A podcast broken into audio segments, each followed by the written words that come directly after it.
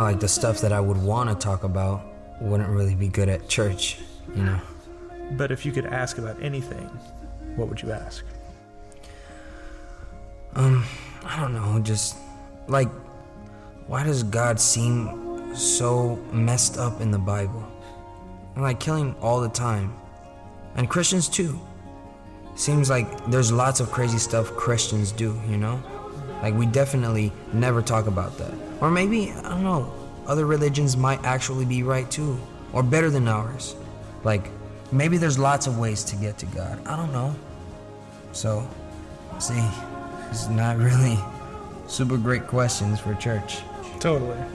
Totally. Yeah, no, I, I get it. I just, I mean, I have some of the same questions too, actually. They're good questions. If you're ever sitting there thinking, can I ask that? The answer is yes. You can ask that. So that's where we find ourselves this morning uh, in this series, this great series called Ask Me Anything, that's really just all about getting to some of the big questions, the questions that maybe we, we don't ask because, well, for a lot of reasons. Sometimes we're not sure maybe if we can ask those questions, or we know we can, but when do you ask those questions? Some of them are so big that realistically, there's kind of the, you kind of wreck the party, you know, when, when you ask some of the big questions. And, uh, and so today, um, I have the responsibility and really the privilege um, of getting into probably one of life's biggest questions. Uh, especially, I mean, if you're a Christian, absolutely, but even if you're not a Christian, like these is, this is probably the big one that for so many people, um, it's either the barrier to faith or even when you do come to faith in Christ, you still kind of, you still maybe wrestle with it a little bit. And of course, that question is how could God possibly be good when there's just so much evil and suffering in the world? And, and I just want to kind of say how seriously I, take a question like this. And uh, I know we come to this question from all kinds of different places. There are some of us this morning that you would come to this question, and it's really, uh, it's, it's just kind of an intellectual exercise. You know, it's just kind of saying, yeah, like, that's a great question. I'd kind of like to know kind of how does, how does, how does that work? But there's, there's many of us, though, that are here this morning that when, that, when you ask that question, it is not from an intellectual standpoint. Uh, you know, you may be here this morning um, looking for a real answer because of maybe something that you've experienced. And so, before we kind of get into just kind of talking about uh, you know, what, what is behind this and, and how do we answer this, um, I just want to pause first and just say that, you know, if you're asking this question not just from an intellectual standpoint, if you're asking this question, um, from a very personal place. Um, I just want to let you know that you, you really have my sympathy. And I'm so sorry because the truth is, is that if you're asking this question personally, it's probably because you know a little bit about that suffering. You know, perhaps you've watched a, a loved one die of cancer, or maybe you've lost a child. Uh, you might know very much firsthand what civil war looks like, or uh, perhaps you're just still trying to process um, the, the, the very recent, yet again, a, a school shooting in, in, in Parkland. And you might just be sitting there and just seeing these kinds of things go on and just be really, really wrestling with this. And, and so I just want to acknowledge that, you know, you, you may be coming to this question from a place of hurt or even from a place of anger, and, and I can relate to that. Uh, I felt that sting of anger and that burn of deep wrath that just won't go away. Every time you feel like you're just watching evil win, uh, it's in every moment that a corrupt politician takes a bribe or, or you know lies about where their money was and what's going on. It's it's every time that I see a, a starving baby on the cover of a magazine like Time that just you know just because of a famine, and that's it, and that's what's going on, or it makes me angry because I mean, I know full well um, how much grain our countries dump into the ocean when stock prices fall in order to create scarcity and demand and make more money. And those two things together, I mean, it just makes you angry. It's the anger and the pain of, of sex trafficking statistics. Or a history class overview of religious wars for the last 500 years, or a feature film about a grand scale human atrocity just in the 20th century. You see, I, I really I get this question. This question is not just one of those things that we can, you know, put in the philosophy box. This is a question that for, for many of us, for most of us, I would say, touches us in a very personal way. Uh, it certainly touched me. I mean, I know I've, I've stood in a hospital room with, you know, my baby in my arms and just wondering, you know, is she going to be around tomorrow? Uh, I've been betrayed by people that I really should have been able to trust, and uh, I've lost people too soon. You know, in the light of that kind of suffering, that kind of injustice where it seems like evil is winning, I've really asked myself, you know, where is God? And perhaps you've asked that question too. You know, I suspect that even if you haven't asked that question, it just means that you haven't asked it out loud because, you know, for a great many of us, the reason we don't necessarily ask the question out loud, where is God in the middle of suffering, is because what are the real possible answers? Well, they're terrifying. And it doesn't take too long to think about it for, you know, we kind of say, well, okay, um, there, there's two options here. I, I, either God just doesn't care. I mean, that's option number one. He just doesn't care. Suffering's happening. And if he doesn't care, it means he's cruel. It means there's just something in, in him that's just not altogether good. And that's not a really a good, I hope that's not the answer. And then so we say, well, what's the other option? Well, the other option is maybe God really does care. He's not cruel, he's not indifferent, he sees evil, he sees suffering, and he wants to do something about it, but maybe he can't. And if he wishes he could do something about it, but he can't do anything about it, then we wind up in a whole different other kind of problem because then why are we even praying? Like, what are we even asking for? I mean, God wants to do something, but he can't. He's kind of powerless. And, and you know, I think we, we kind of get instinctively that if those are our only two options to the question of where is God when evil and suffering are winning the day, then I understand why we don't want to ask the question. But there comes a point when I believe we are forced to ask the question. We can avoid it for a little while, but you know, when you're the parent whose, whose teenager is gunned down in their school hallway, you can't avoid the question anymore. You know, when you're the person whose dad at, at a young age in his 40s is all of a sudden just, just dead, and you're just like, why? That kind of suffering, you just be like, it doesn't make sense. He was healthy, and see, when that happens, you can't really so much sidestep the question anymore. You can't avoid it. We've just we've experienced tragedies in our lives. We've all had at least some part of our story touched by something that just looks like pure evil.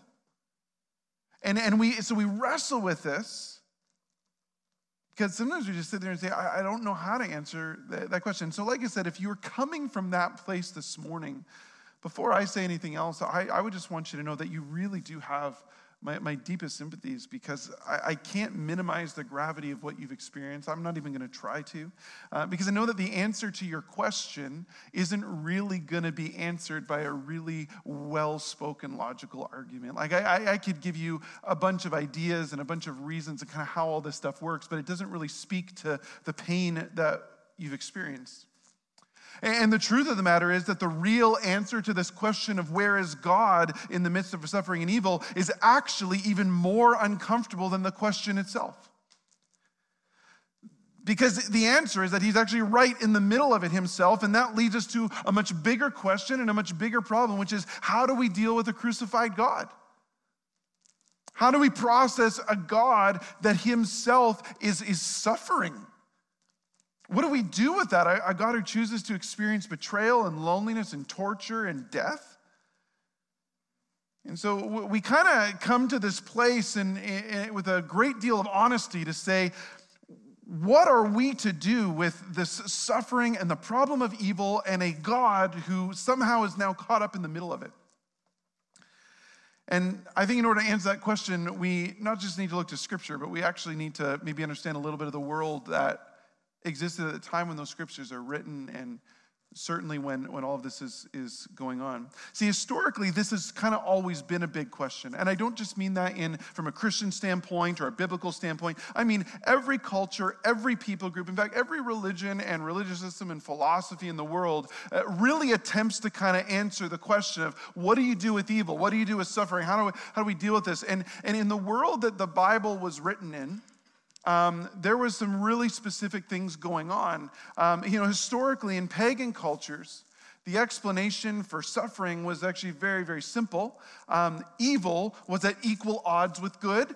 And when the good gods were kind of warned against the evil gods, well, you better pray that the good gods win. And when, because when evil reigns, bad things happen. And, you know, and, and if evil won the day, you had to go find a new God who could rescue you. And there's kind of this sort of corporate mentality. And so, you know, you may find that, you know, in, in the pagan world and in the Greek world, the Roman world, there may be a God of your city that, that's worshiped and there's sacrifices made to this God who's going to protect us. And, and if your city is kind of like, man, we got no food because we have famine, you know, and you kind of say, well, our God is, God's probably mad at us or it's been defeated. And so you kind of would have, you know, these, these traveling roadshow religious salesmen, you know, who might show up and say, well, I, I'll tell you why things aren't going so well. Because your God's been defeated by that evil God. But don't worry, we've got a new God right here. And for four easy payments of 1995, this God can be yours. And uh, if you pray to this God, it's gonna, it's gonna be okay. And that was kind of the corporate sense. But then on an individual level, in these pagan cultures, when an individual person would experience suffering. So, you know, it's not that the whole city has no food, it's that bad things are happening to you. Evil's touching your life, tragedy has befallen your family.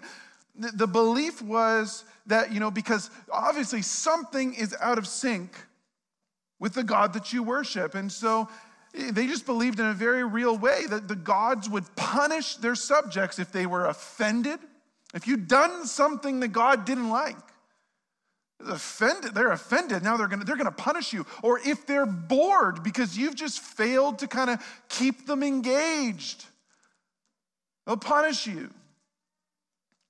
Or they're just like angry in general, they're having a bad time.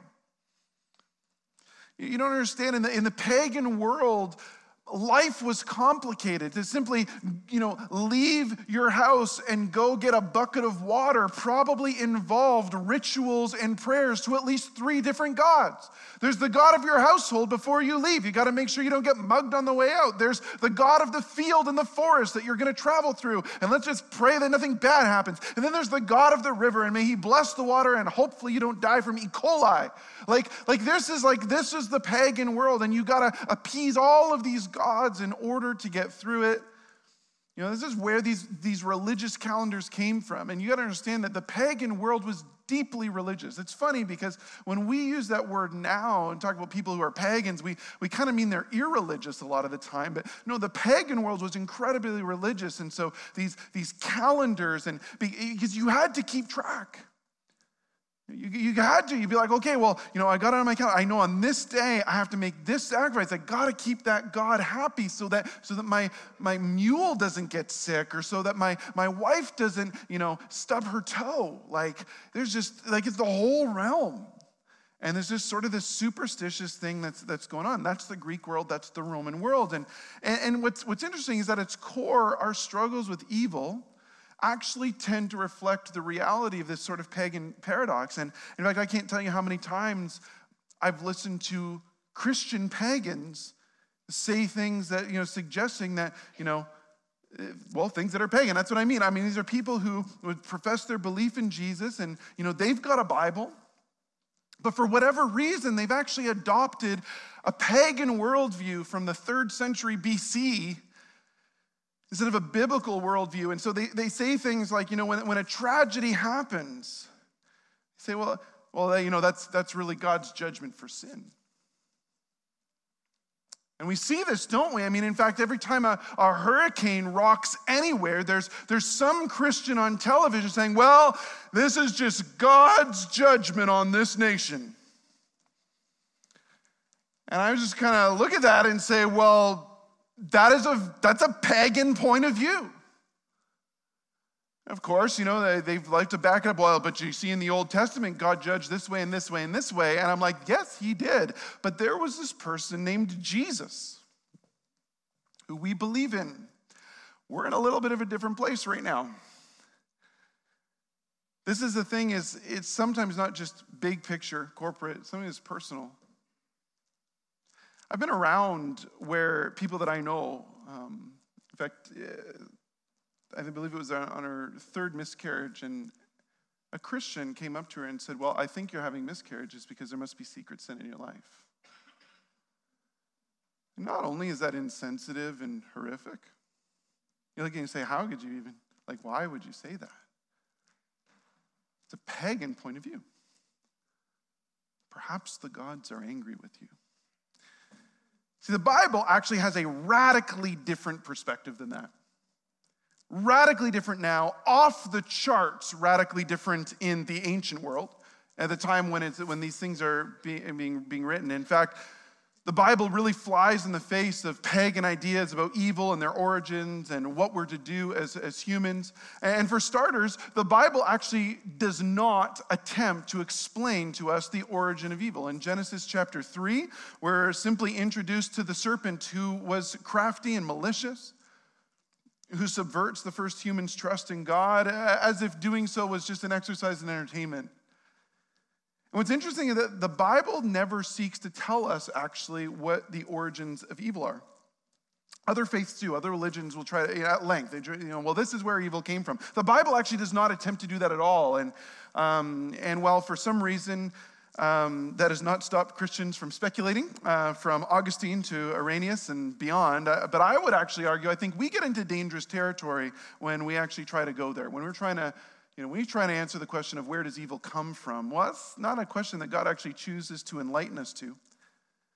Because instead, what he does is he focuses everything on something I think is far more important. The Bible speaks consistently, specifically, over and over and over again to God's response to evil. And in fact, that's really what you read in the Bible. A great deal of the biblical story is about how God responds to the problem of evil. And when we read that story and when we get to know this God and how he responds to evil and to suffering in the world, I think it's actually the greatest argument about why we would love and worship that God. God takes on evil deliberately and carefully, and, and, he, and he has to because, as you and I well know, the problem of evil in the world is not confined to some sort of external entity, you know, called evil that we can just react to and destroy. And, and I think that comes as a shock to us in the Western world. Uh, to pull a page from N.T. Wright, you know, um, many of you would remember exactly where you were uh, on, on 9 11 and all of it, you know, just and how that changed the fabric of our world in so many ways. And yet, as soon as that, those events, when the dust had settled, it wasn't just one country, it was all of the nations of the world collectively saying, hold on, people are flying airplanes full of civilians into buildings and just killing these innocent people. This is pure evil. We need to find out who they are so we can drop some bombs on evil. See, that tends to be our approach in the Western world is that, well, if we could just find evil, we can just bomb it. We can just drop some bombs on evil and then evil will go away. Of course, it never actually becomes that simple. It's turned out that every time we've found where evil lives and bombed it, that there seems to be more evil that just comes to take its place.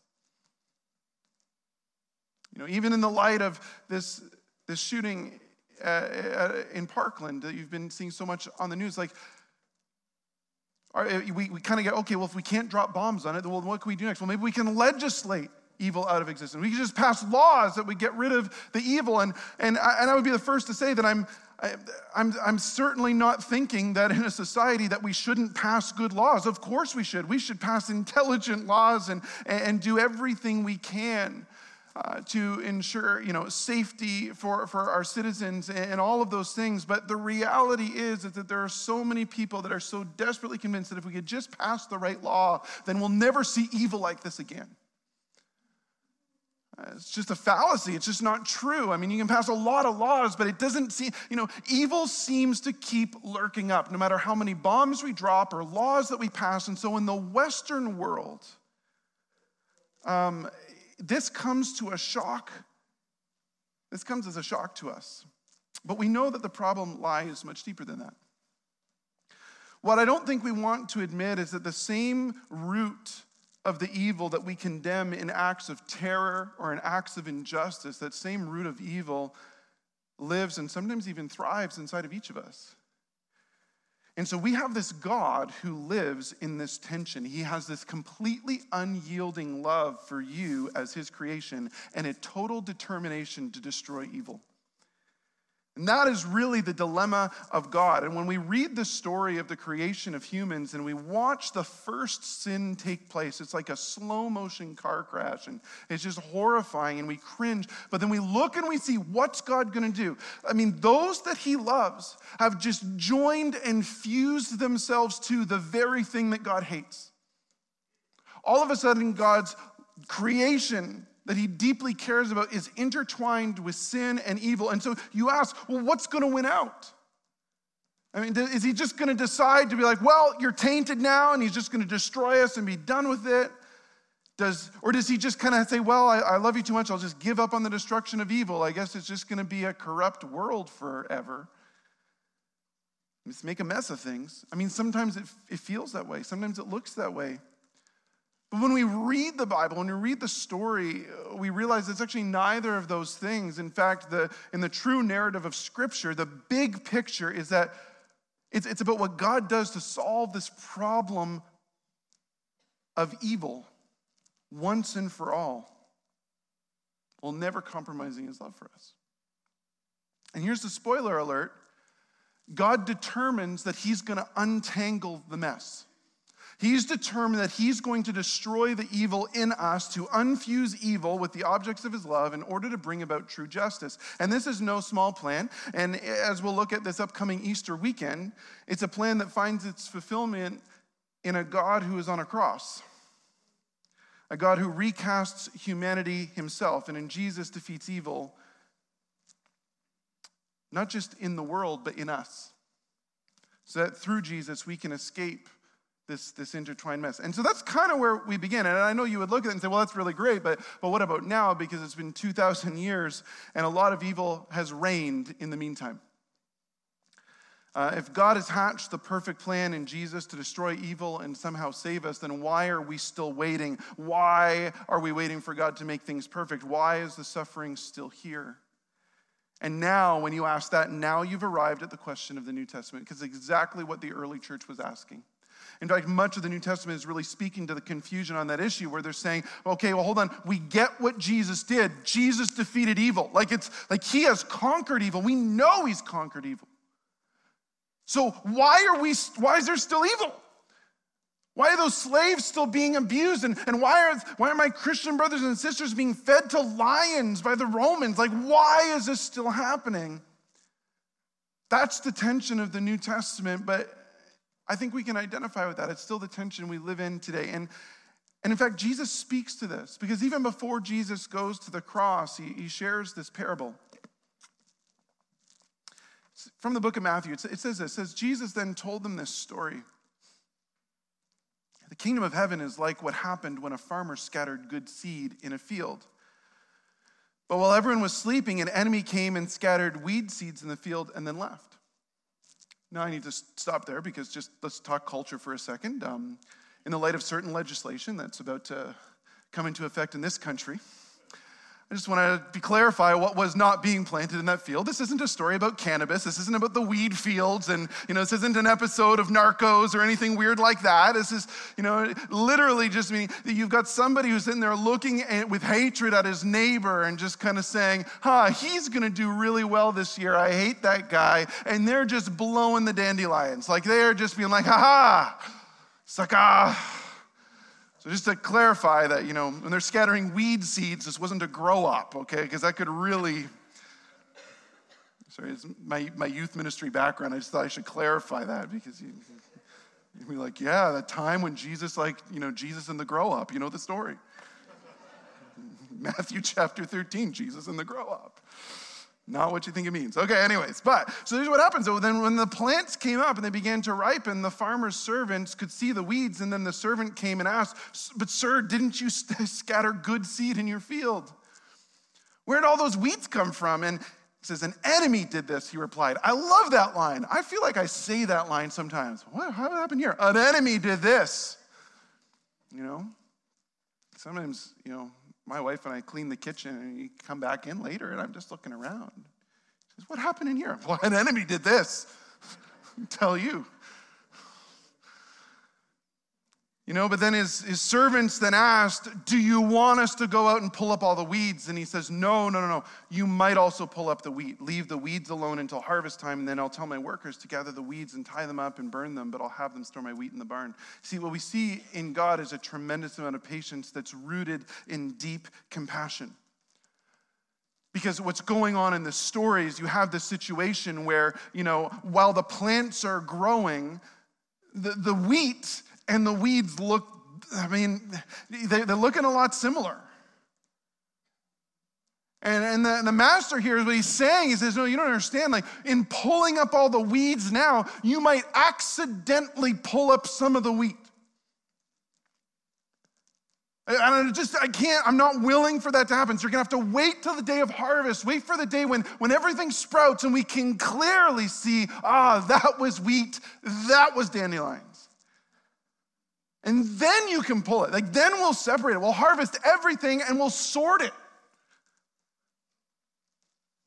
You realize it's, you know, our deepest fear is that God's character is somehow not good, that it's corrupt. And yet, here you've got this story where what Jesus is saying is he's saying, no, like God's the kind of God who says, I'd rather deal with weeds and wheat growing side by side and have to sort them later than risk it that you know somebody good somebody who would choose me someone who is actually healthy. I, I couldn't risk them being destroyed.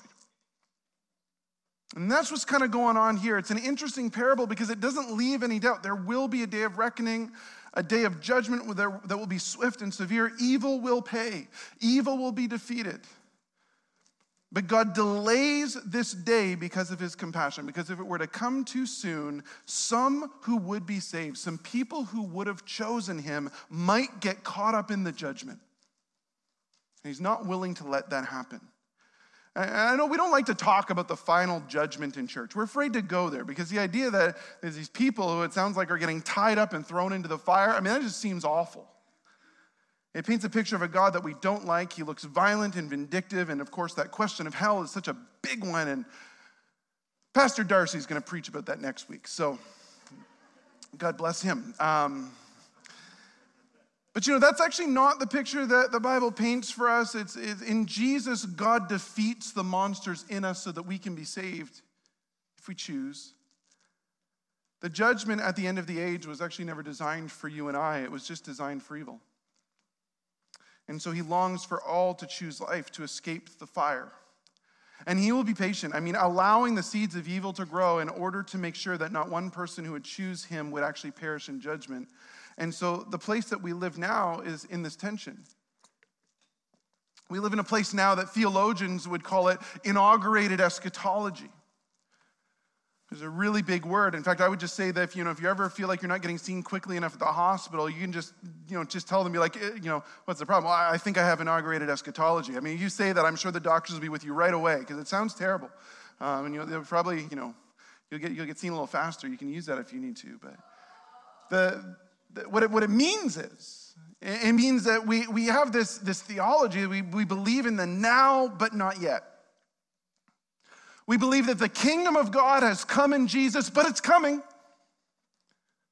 It's kind of a strange paradox. It's a tension, and you know, all of creation is groaning for redemption, for the day that Jesus comes in fulfillment. And, and maybe the best way to explain it would be to look at the analogy of a, of a good father who adopts a group of orphans who've been severely uh, just uh, abused and mistreated. And I mean, I want you to picture this that, you know, there's, there's this dozen boys or so, and, and they've just come from a terrible, terrible situation. And it's just been, been awful. And, and they've come to live with the good father, with, with, it, with, with all the baggage and all the trauma and all the pain and all the bad habits to go with everything that they had experienced up until that point. And so, as would be expected, I mean, they're, they're pretty brutal to each other. They're picking on each other and fighting with each other, but, but the father just, he's showering them with love. And as he, as he just loves them so carefully and so deliberately, one of the boys actually begins to change. And he opens up to the love of the father, and all of a sudden, he's, he's, just, he's a different kid. He's, he's hope filled, and, and he really, in, in every way, becomes a true son. It's like he, all of a sudden he's changed. And seeing this change, two other boys, they kind of look at this and be like, okay, what's up? And they, they kind of let their guard down a little bit. They begin asking questions to the father, and then they finally let go of their pain and their anger and their distrust, and they become true sons too, and they change. And as, as time goes on, there's a, a tension that then begins to build, though, between the sons that have come to trust the Father and the sons that have not. And even though the Father loves them both equally. And time after time, when one of the sons who has trusted the Father comes, it comes to the Father with a, with a fat lip or a bloody nose, a black eye, a bump in the head. I mean, bullied by one of the sons who doesn't trust the Father. This story would be like the father saying, Listen, son, I need you to remember how you were when I found you.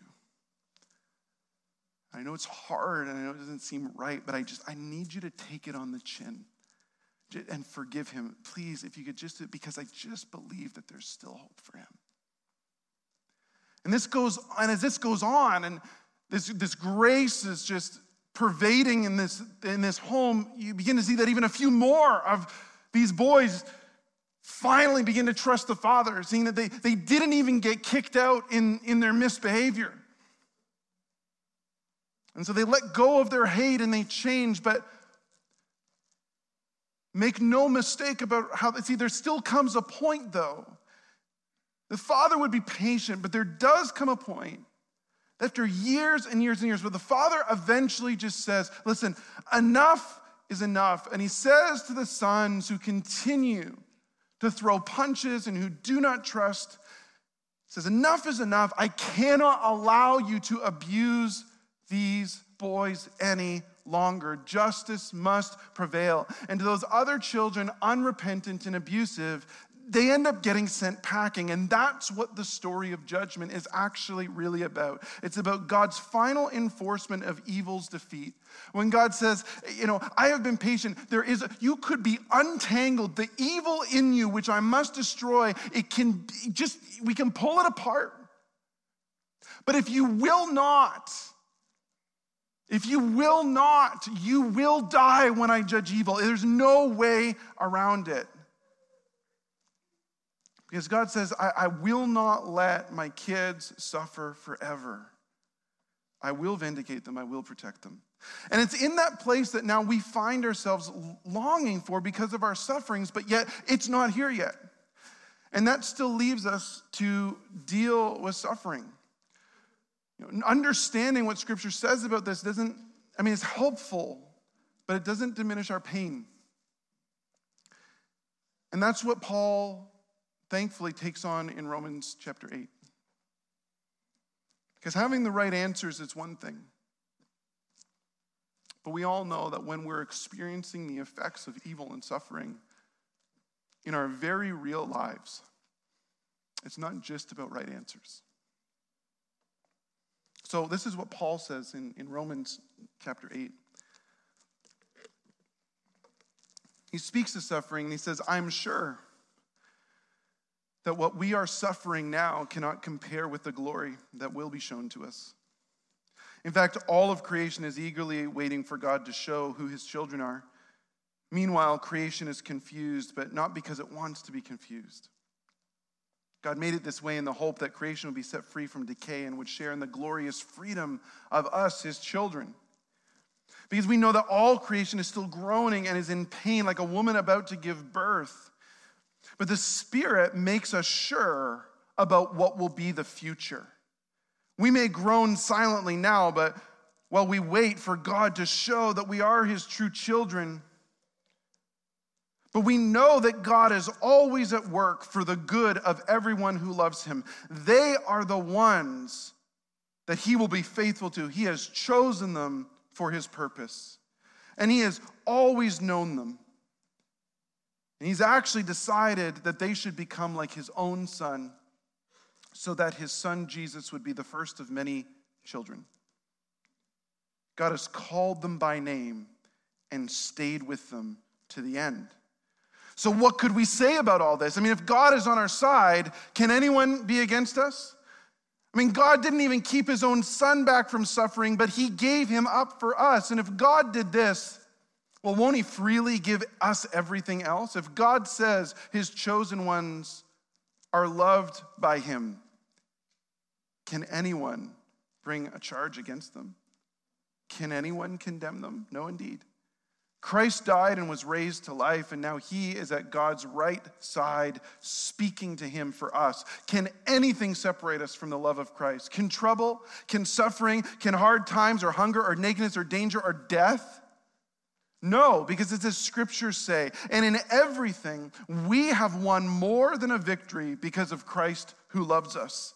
And I'm sure that nothing can separate us from God's love, not life nor death, not angels or spirits, not the present or the future, and not powers above or powers below. Nothing in all creation can separate us from God's love for us in Christ Jesus our Lord. See, Paul, he's, he's not pulling any punches here. He's not denying the suffering, but he's saying this is how it works. He's deliberately contradicting those pagan beliefs, the ones that say, well, if you're suffering, it's because God has abandoned you comes against that and say that is not what's going on. Yes, God will defeat evil, but in the meantime, when you suffer, when things are happening that ought not to be happening, it is not a sign that God has left you. It is not that the gods are angry. That's paganism, not Christianity. See, our sufferings are not indicators that God has left us. So there's no fatalism here, because otherwise you just look at it and you just kind of be like, well, I guess bad things are just going to happen. No point in praying. That's not what Paul's saying at all. And there are times, and I have certainly experienced this in my life, as I'm sure you have in yours, where you've seen how God's hand specifically on your life at a, at a certain season or a certain time has saved you from immense suffering. And yet, there are other times when you've wondered why the suffering hasn't gone away. And what Paul is saying is that we pray for God's intervention, we, we believe for great things, but that we don't take the sign of whether God does or God doesn't as some sort of deeply mystical statement about whether or not He loves us. Because that's paganism, it's not Christianity.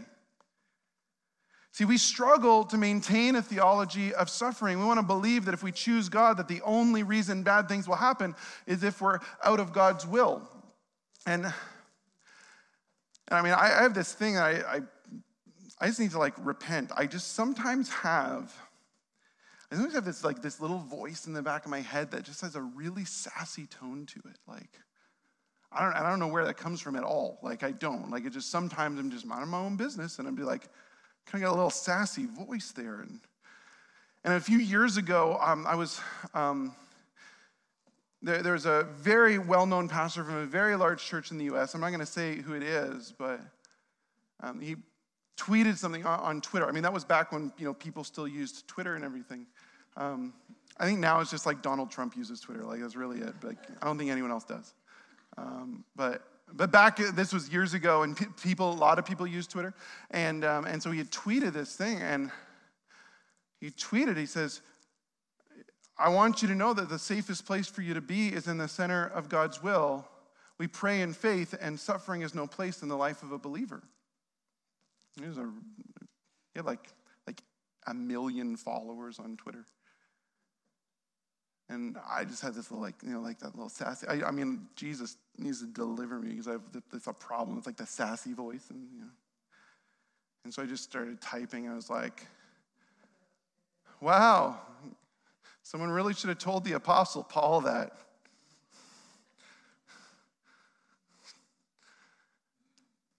I, I sent it. I mean, I, I and then I just tweeted it. It's like it was out there. And then I started writing again, and I was like, boy, someone really should have told the prophet Jeremiah that. When he was in that cistern, they should have been like, Jeremiah, come on, man. Like, if you were only in the center of God's will, you wouldn't be in a cistern right now. Good thing you're here. Tell us.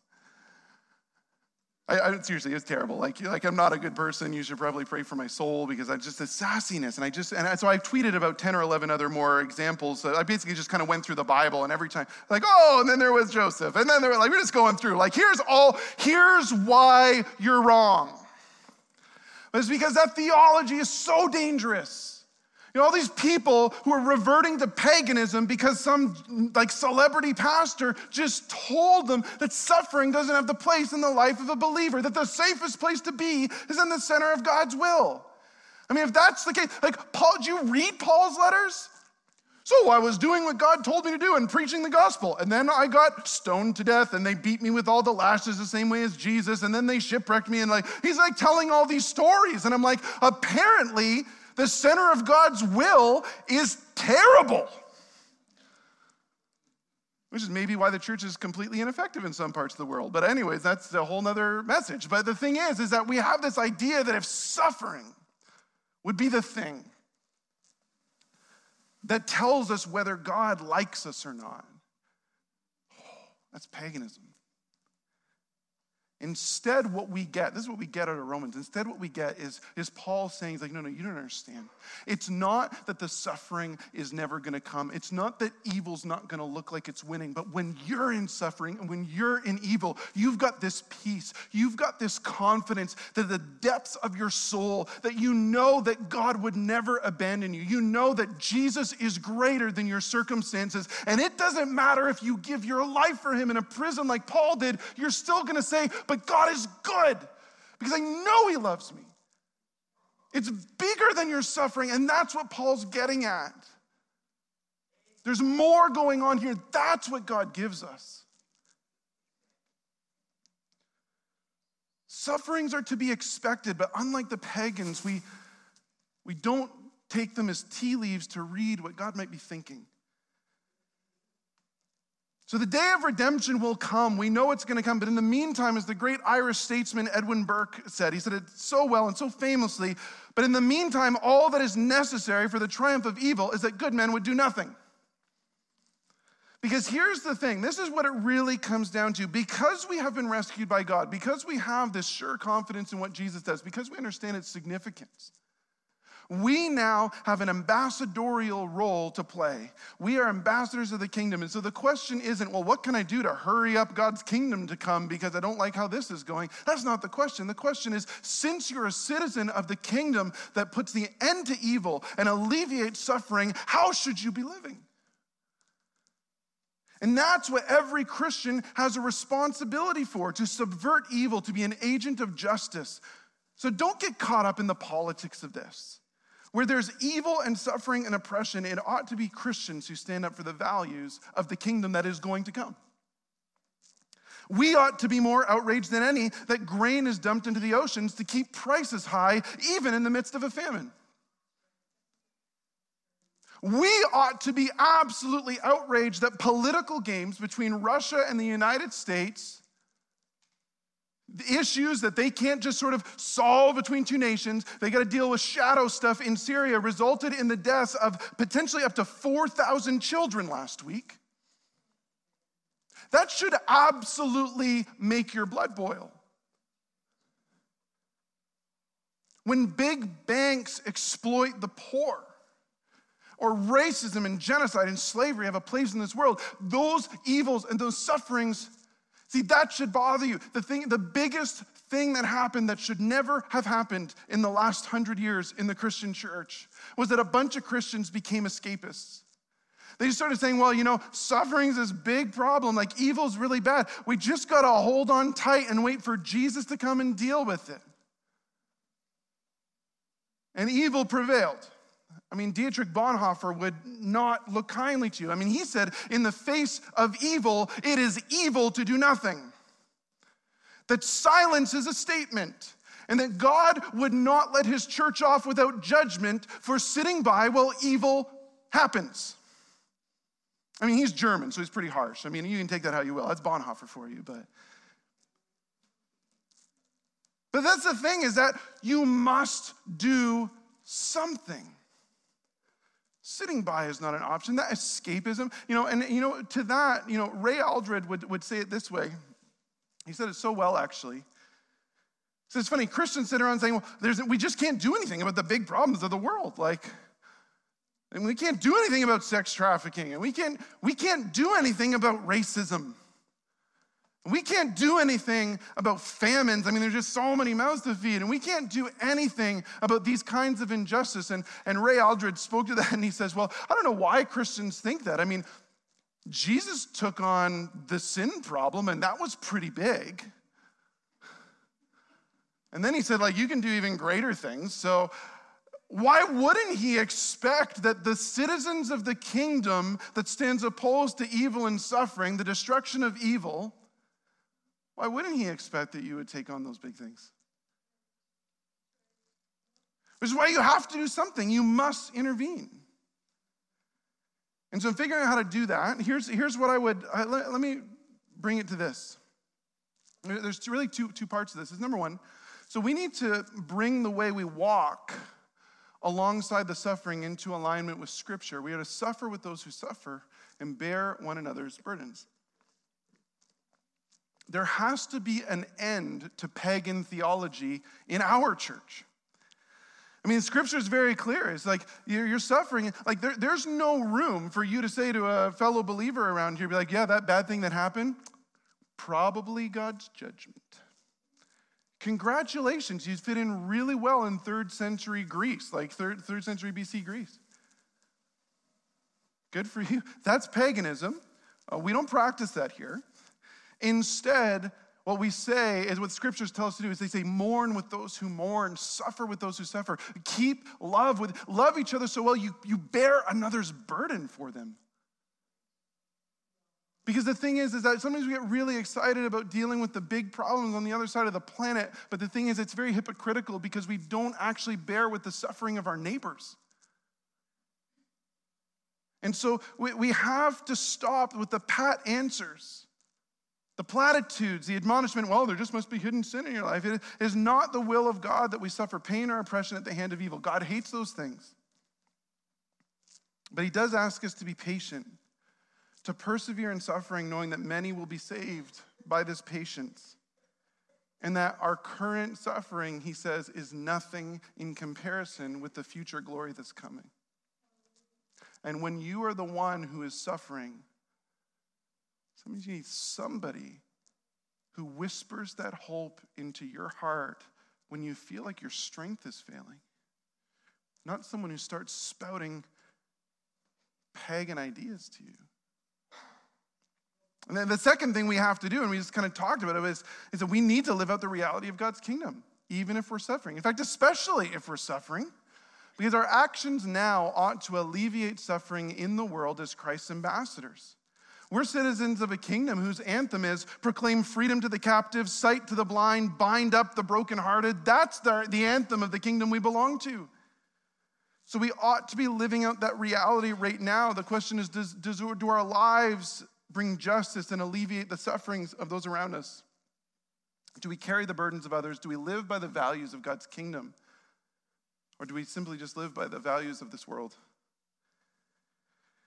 If there's anything that I just would hope that, that you would take away from something like this this morning, it's that I hope that you'll remember that your sufferings are never a sign that God does not love you or care for you.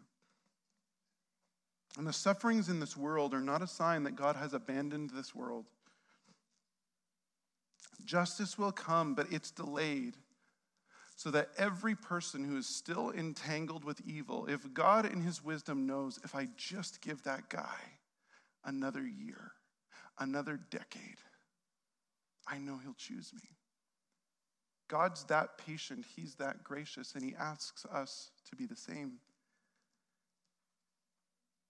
But he doesn't just abandon us in that process either. I just, I really believe that God will meet you in the midst of your suffering to comfort you, that you would know the grace of Jesus, that you would know pay, peace in the midst of unspeakable pain. We, we have to do this well.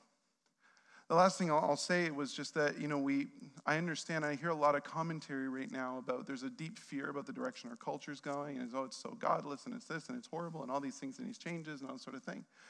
And I think sometimes that does breed escapism. I see Christians just you know, they disengage themselves from the world and they just stand in the bleachers pointing fingers and yelling a lot of things. I had the opportunity to listen to David Kinnaman speak about this at one point, and he talked about it. Says, you know, if you want to see what a culture that divorces itself from God looks like, like you can. You can just go to Eastern Europe, go to a former Soviet country. They lived with it for 70 years. But he shared this story, I'll never forget it. He shared this story of being in a stadium in this former Soviet bloc country. It's filled with young people, filled with young people, filled with young adults. And they all showed up because they heard that somebody was going to be talking about Jesus. And the reason that he says is because, you know, if you he goes, You can divorce God from your culture, but it's going to get really, really dark and really depressing and really nasty, and life will be without meaning. And there comes a point where now all of a sudden you're desperate. And the question we have to ask ourselves is as Christians, will we ride the train with culture to the brink of despair so that when it finally comes to its senses, there will be somebody left in that culture who wasn't just trying to get out of it, who is actually able to proclaim hope to those who are desperate? And that's the question we have to ask ourselves. Jacques Ellul said that our, our job as Christians is to participate in the sufferings of Christ. And the reason it's suffering is that we stand at the intersection between God's will to life and the world's will to death. And it should feel like we're being torn apart by those tensions every day of our lives. And if it doesn't, we're not doing our jobs. And God calls us to those places to suffer with those who are suffering, but to be confident in God's perfect will to life for all creation. Let's, let's stand together. I'd like to pray for you. Father, we, we ask that our hearts and our minds be thoroughly transformed by your word. Because, God, we don't come to a subject of this weight and this gravity uh, without understanding just how significant it is. Lord, we pray that you would help us to weed out any roots of ideas and thoughts that they don't come from you. God, help us to be compassionate, Lord. I pray that you would give us wisdom to see how we can participate in your redemption of our world.